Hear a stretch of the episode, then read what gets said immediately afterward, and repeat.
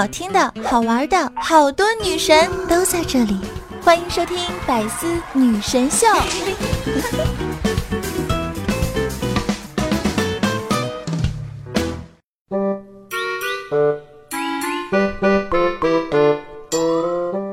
有一次啊，聊天我就问狗子：“狗子，你以后毕业了想做什么工作呢？”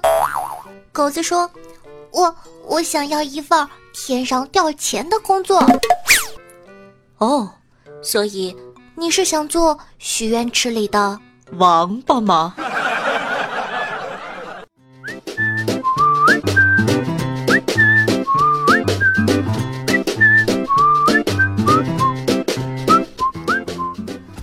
各位百思女神秀的小妖精们，大家好！我是你们每周五的主播，传说中干一行爱一行的夏夏夏春瑶啊！马上就是端午节了，又可以放假了，是不是很开心呢？说实话，夏夏好羡慕大家，我端午节就不放假，所以呢，你们一定要好好玩哦，带着我这一份儿。那不知道大家有没有给人替考的经历呢？熟悉枸杞的人都知道，其实啊，狗子是个女学霸，现在在国内某知名大学攻读硕士学位，学的是西方经济学。我一直就在想一个问题，你说就狗子这智商，他能学明白吗？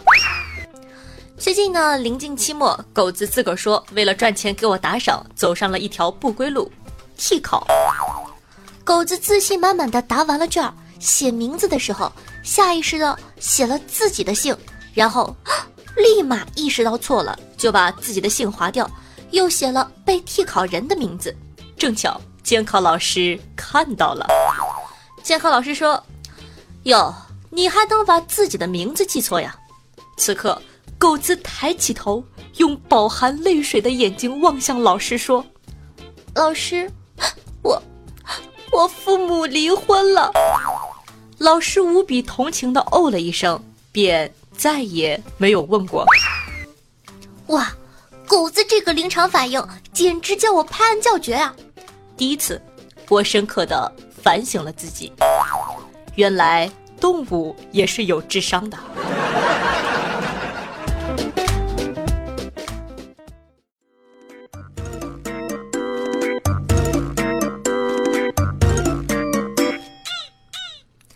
马上呢就要毕业了，想想啊，夏夏也马上就要上初中了呢。哼，呃，对不起，没装下去哎呀。也不知道初中的学长们都长得帅不帅呀？他们喜欢看《喜羊羊》还是《熊大熊二》呢？会不会有代沟呢？哎，我跟你们说，我就不喜欢十岁以下的男孩子，觉得他们特别的幼稚。我要找一个十五的。好了，不开玩笑了。作为一只九零后的老狗啊，我一直觉得自己还正值青春，还是祖国八九点钟的太阳，未来的希望。直到我今天看了一个采访小学生的节目，气得我一口老血喷到了键盘上。采访中呢，问了这样的一个问题：你觉得应该怎样称呼九零后呢？我已经做好了被他们称为阿姨的准备，结果，答案比我想象中的。还要扎心。二十六吧，孤寡老人，孤寡老人。哦，三十，呃，大叔。九零后，呃，中年人。因为姐姐一般都比较年轻，阿姨一般都有点老了。呃，是看她年不年轻样子。看脸，看脸，对，刷脸，看皮肤。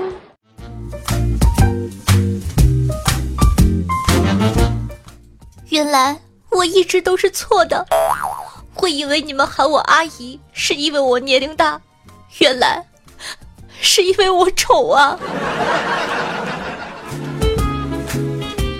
讲真的，真的不是我玻璃心，网友评论里啊，一水儿的八零九零后，大家都被戳到了痛处。有网友说：“你的八零后太婆已上线，告诫曾孙子们，天道好轮回。”苍天饶过谁呀？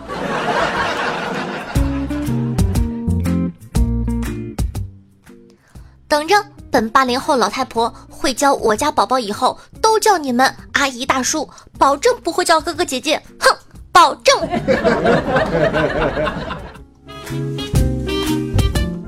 还有人说，你九四年的老奶奶晃晃悠悠的走过来，给你们一人一拐棍儿，你们这些鳖孙儿。对此啊，夏夏无话可说，甚至还想给你们送点礼。端午节快到了，小朋友们快来夏夏这儿领取学习大礼包吧！讲道理，你们都是几几年的呢？关注我的有多少人是零零后呢？有多少人还在念小学呢？欢迎留言告诉我，我真的超级好奇的。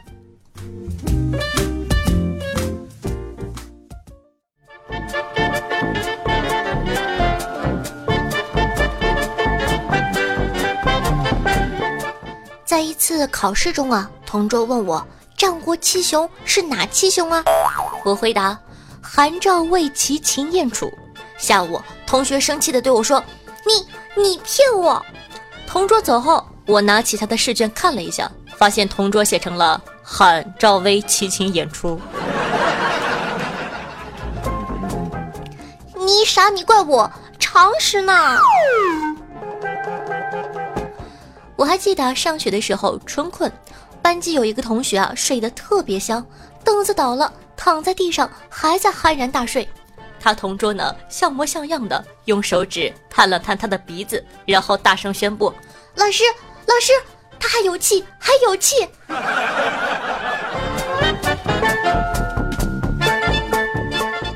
上课呢，老师点名，老师说王小明，导师他请假了。瞬间呢，课堂上同时传来两个声音，无疑这两个声音没有一个是王小明发出来的。同班同学都很尴尬，大家面面相觑，静观他们两个如何收场。就在此时，其中一个同学喊道。哎，你不是请假了吗？怎么又来了？另一个同学赶快接上。啊，上课之前正好办完事儿，我就来了。这才叫机智。好的，那今天的互动话题就是：你有哪些让人拍案叫绝的神回复呢？快来留言吧，大神！下期说不定就可以和夏夏一起上节目了哟。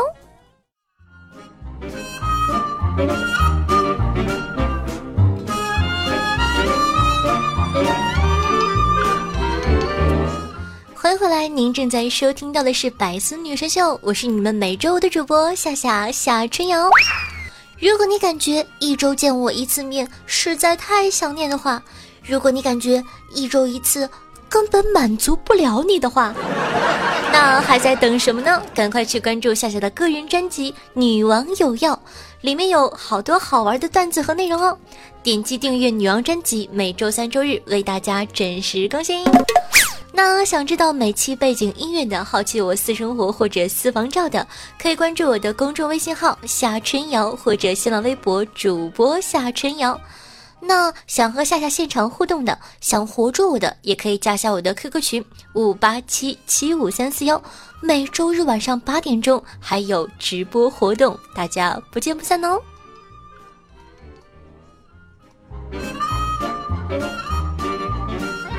哦，对了。在收听节目的同时，记得点赞、评论、转发一条龙，把好听的节目推荐给你的朋友们吧。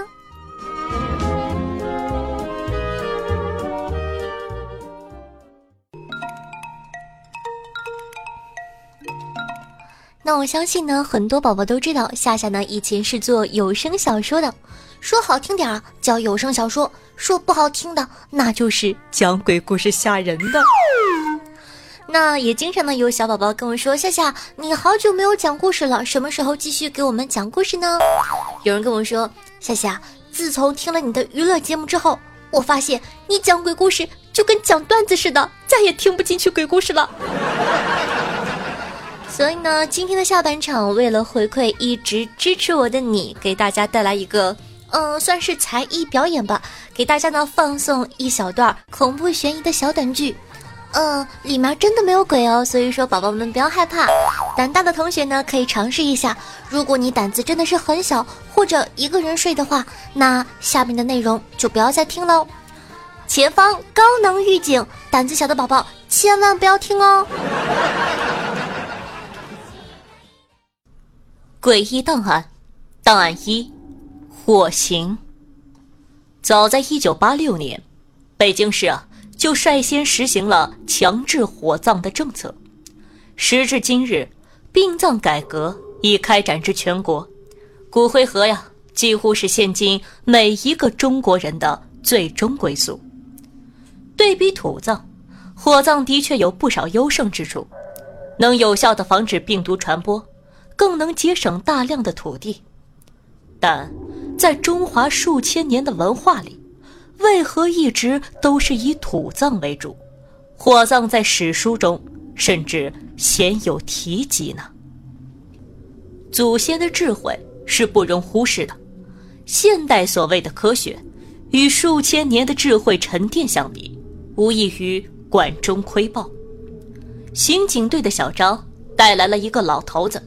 他说呀，这个老头子三番四次的跟火葬场唱对台戏，四处劝说别人不要把先人的遗体火化，这可是和中央提倡的殡葬政策背道而驰啊！但对付一个顽固的老人，别说使用武力了，语气不客气点儿都不行啊！刑警队的肖队长跟我有点交情，这块硬骨头他当然。得掉给我啃了。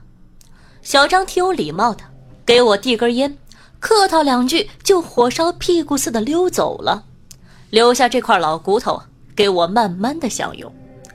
老人家大多喜欢喝茶，所以我泡了壶十年普洱，打算跟老头子消磨一个下午。反正别的工作已经交给其他队员去办，我能名正言顺的偷懒细想起来。我好像很久也没放过假了，当然，我的下属也一样。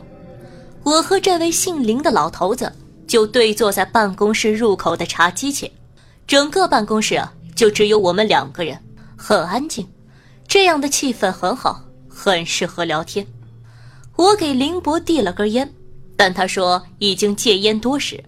我笑说：“我爷爷今年九十六了，还每天抽两包呢。”他已经抽了超过一个甲子了。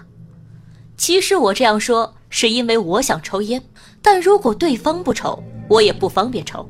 毕竟现在是我的上班时间。林博犹豫了片刻，还是接过我的香烟。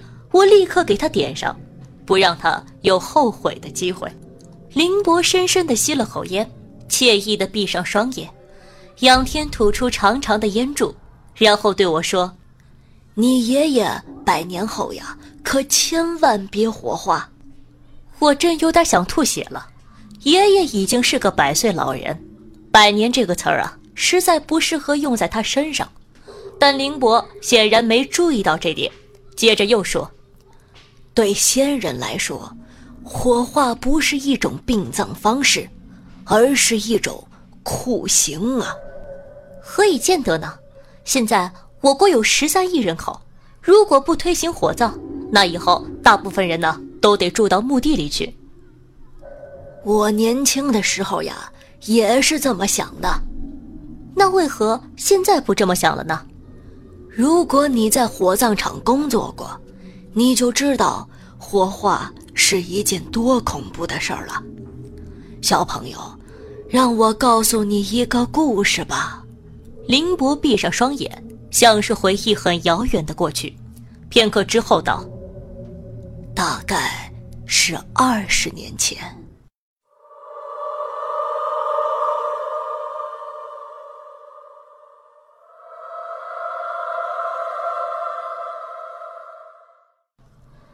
那时候呀，北京开始推行火葬，省政府也响应号召，出资建了个火葬场。因为在火葬场工作。终日要与死人打交道，愿意到这里工作的呀，没几个人。而且当时正值经济起飞，是个当乞丐也能锦衣肉食的年代，要找人来这里工作，谈何容易啊！后来火葬场好不容易找来了两个人，一个是老陈，另一个就是我。我们俩本来是捡骨的。就是那种替别人把已入土两三年的先人骸骨取出，装入宝塔供奉的人。因为我们本来就是终日与死人打交道的，加上火葬场也与政府沾边福利挺好的，所以啊，我们就进去工作了。当时火葬是自愿性的，虽然政府有补贴，但是愿意送先人遗体来火化的没几个。因此啊，虽然火葬场就只有我们俩，但工作还挺轻松的。我还经常开玩笑说。没有比这份工作更好的活了。直到那一天，林博突然沉默起来，从他脸上的表情看，似乎在回想起一些不愉快，甚至是痛苦的回忆。我一直都认为，要让一个男人放松，最好的方法就是给他一根香烟。林博吸了口烟后，继续回忆道：“我记得很清楚。”虽然已经过了快二十年了，但我还是记得很清楚。那天，天色很阴沉，很压抑，太阳被厚厚的云层完全遮盖住。虽然那是早上十点多，但我也得把火葬场的灯全都开着，因为我们需要火化一具遗体，那是一具老党员的遗体。其实啊，那年头。愿意火葬的，都是些老党员、老革命。听说他是自然老死的，在和孙子散步时，突然说觉得很累，累得站不起来，就坐在地上睡着了，而这一睡，就再也没有醒过来。没有大堆大堆的纸扎品，也没有一袋袋的香烛冥饯，只有几束鲜花。我想。这位安静地躺在廉价棺木内的老党员，生前一定是个清官，所以我和老陈呢做事的时候特别小心，希望他能舒舒服服地走完这最后一程。现在的火葬场都是不让家属观看火化过程的，就算看也得隔着厚厚的玻璃墙，但在当时没有这项规定，家属要看的话。我们会让他们派两三个代表，只要不妨碍我们工作就行。我们小心的把老党员的遗体搬进了火化炉，关紧了炉盖，一切都跟平时没两样。只要一按点火键，半个小时后，遗体就会化成一堆灰烬。可是，可怕的事情就在我按下点火键之后发生了。我到现在还记得很清楚，当我按下点火键不久，火化炉里传出一阵撕心裂肺的吼叫。在这之前，我从未听过如此恐怖的叫声，仿佛是从地狱深处传来的。我和老陈都是终日与死人打交道的人，但也吓得几乎差点没尿出来。老党员的儿子和儿媳妇儿当时也在现场。儿媳吓得跌坐在地上，儿子呆了片刻，突然大叫：“爸，爸还活着！”接着就想冲上前去，打开火化炉的炉盖。老陈见状扑上去推开他，大骂：“哎，你不想活了？现在打开炉盖，我们都会被烧死。”他说的没错，火化炉是全自动的，按下点火键。就不能停下来。如果强行打开炉盖，炉里上千度的火焰会喷出来，就算不把我们烧死，也得烧成残废。但儿子可不管这些，与老陈打了起来。他不停的说他的父亲还活着，我们是杀人凶手之类的话。我见老陈有点拗不过他，就上前帮忙按住他，直到火化炉里。再也没有传出任何可怕的声音。林博双手捂脸，把这段往事说出来，是释放感情，还是往伤口撒盐？我不得而知。我只知道他现在需要香烟。为林博点燃香烟后，他又继续说道：“事情呀，后来闹得很大，但最终还是给压下来了。毕竟这事儿要是传开了……”殡葬改革就不能再进行了，之后上面下了规定，严禁外人进入火化室观看火化的过程。虽然没有家属在旁，但我和老陈每次火化遗体的时候，同样是心惊胆战。我算过，大概每火化三十具尸体，就出现一次老党员那样的情况。这二十年来，我不知亲手烧死了多少人呢。我觉得自己的双手沾满鲜血，我。我是个杀人狂魔啊！林博突然失控，仰天吼叫。我把失控的林博制服。虽然他的精神似乎有点问题，但并没有多大的攻击性。从医院得来的资料证实，林博三年前因精神病需要长期住院，半年前病情好转出院，便回家休养。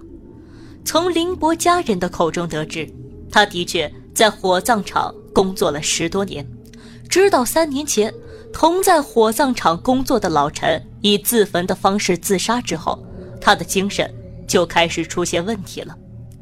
我就此向一位法医讨教，他说：“你知道什么是假死吗？那是低等生物的一种自我保护的原始本能。当遇到恶劣环境时，身体机能将会出现接近停顿的状态，跟真正的死亡极其相似。”人也会出现假死状态吗？我问道。理论上不会，但是古今中外关于人类假死的记载屡见不鲜。不过总是把原因归咎于返祖现象。我个人认为并非如此。比如凌波所说的那个老党员，他并不是因为身体机能衰竭而自然死亡，而是因为脑溢血或者其他突发性疾病而引致的濒死状态。继而激发出他的原始本能，进入假死状态以保存生命。但假死与真正死亡从表面上看几乎没有任何区别，就算经验丰富的老医师也难以分辨。可是，在火化炉内受到了高温刺激，老党员立刻从假死中苏醒了过来。唉，可怜的林博，他因此背负上了错不在他的心灵罪责。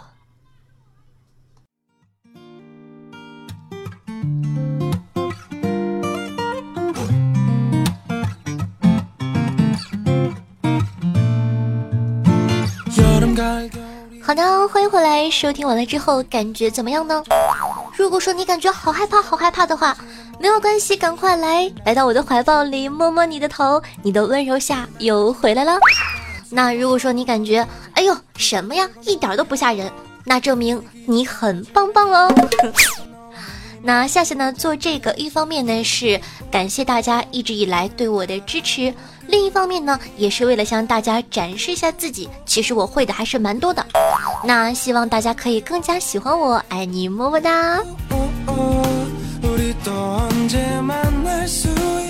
好呀，接下来呢，感谢一下天生偏执狂夏夏的存钱罐，天蚕土豆最爱采奶降寿属下囧兔，以粉安慰躺着过河和二货嘿嘿。对上期的百思女神秀辛苦的盖楼，大家辛苦了。嗯，那咱们上期的互动话题是你小的时候都做过哪些好玩的事情呢？听众朋友唯一的唯一说道，还记得小学的时候不知道珍惜东西。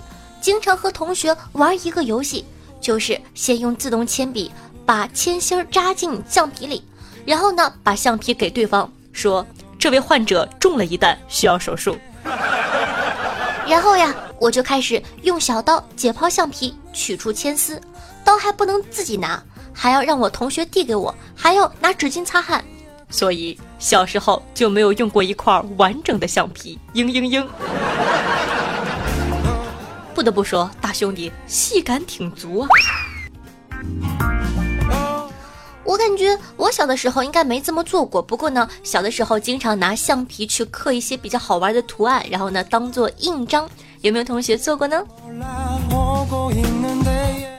听众朋友大肚男兵说道：“夏夏，我是汉子，小时候也喜欢拿爸爸的刮胡刀刮身上的毛毛。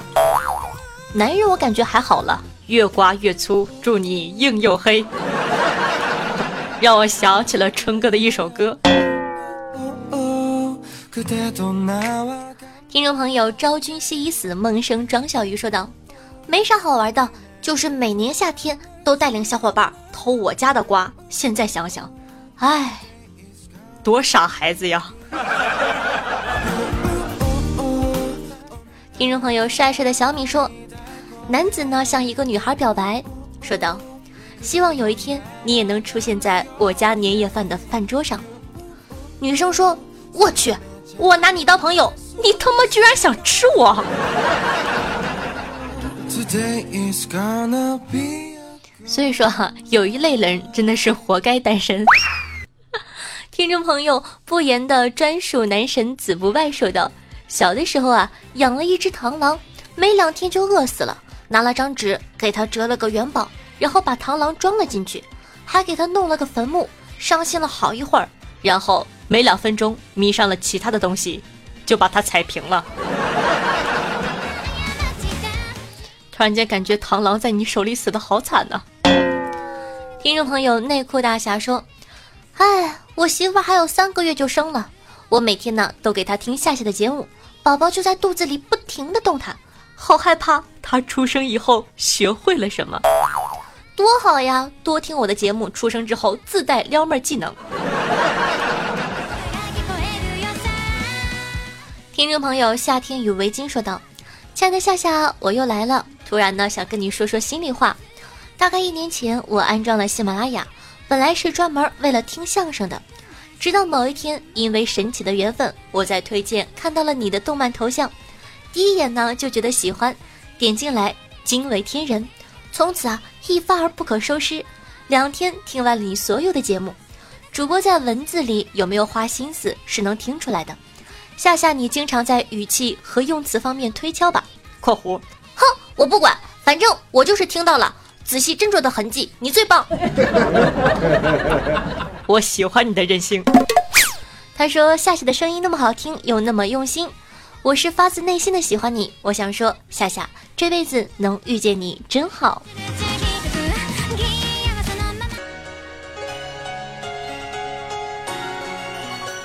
听众朋友幺三七八三四说道：“夏夏，你吃过生蚝吗？”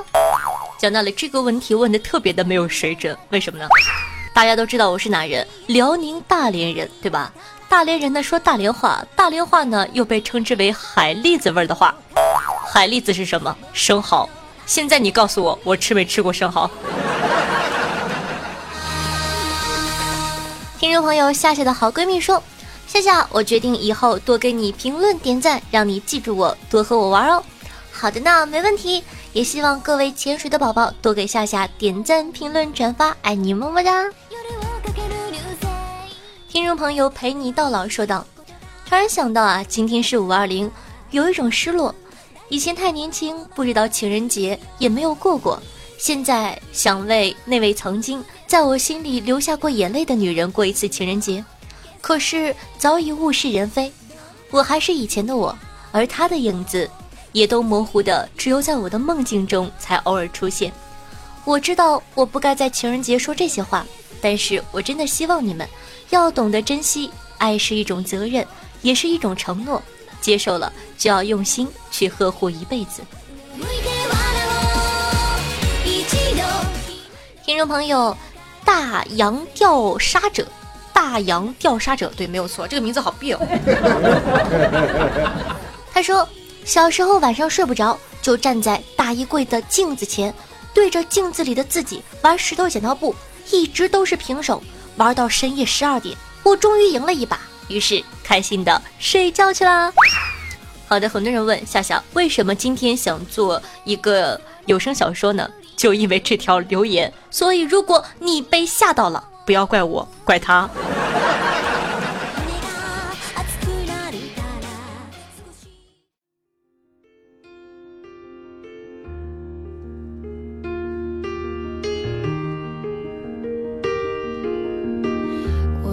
听见雨滴落在青青草地。好的，那么本期的节目呢就到这儿了。希望有我的陪伴，你可以度过开心的每一天。那记得在收听节目的同时点赞、评论、转发，做一个爱夏夏的好少年哦。想收听夏夏更多节目的宝宝，可以搜索我的个人专辑《女王有药》，是一档内涵无节操的脱口秀节目。喜欢夏夏同学呢，也可以关注一下我的公众微信号夏春瑶，或者新浪微博主播夏春瑶，以及能和夏夏现场互动的 QQ 群二二幺九幺四三七二。好了，今天的节目呢就到这了，咱们下期再见，拜拜。哦，对了，如果说你喜欢我的话呢，每周日晚上的八点钟，喜马拉雅 APP 还有我的现场直播活动，记得来参加哦。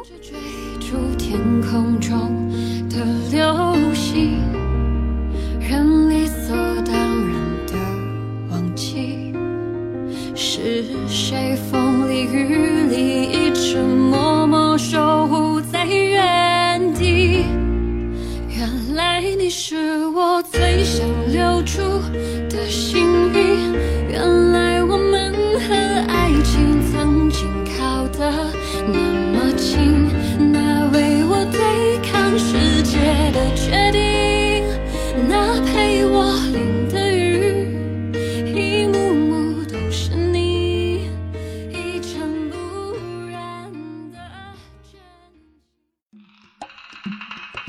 彩内容，请关注喜马拉雅 APP《百思女神秀》。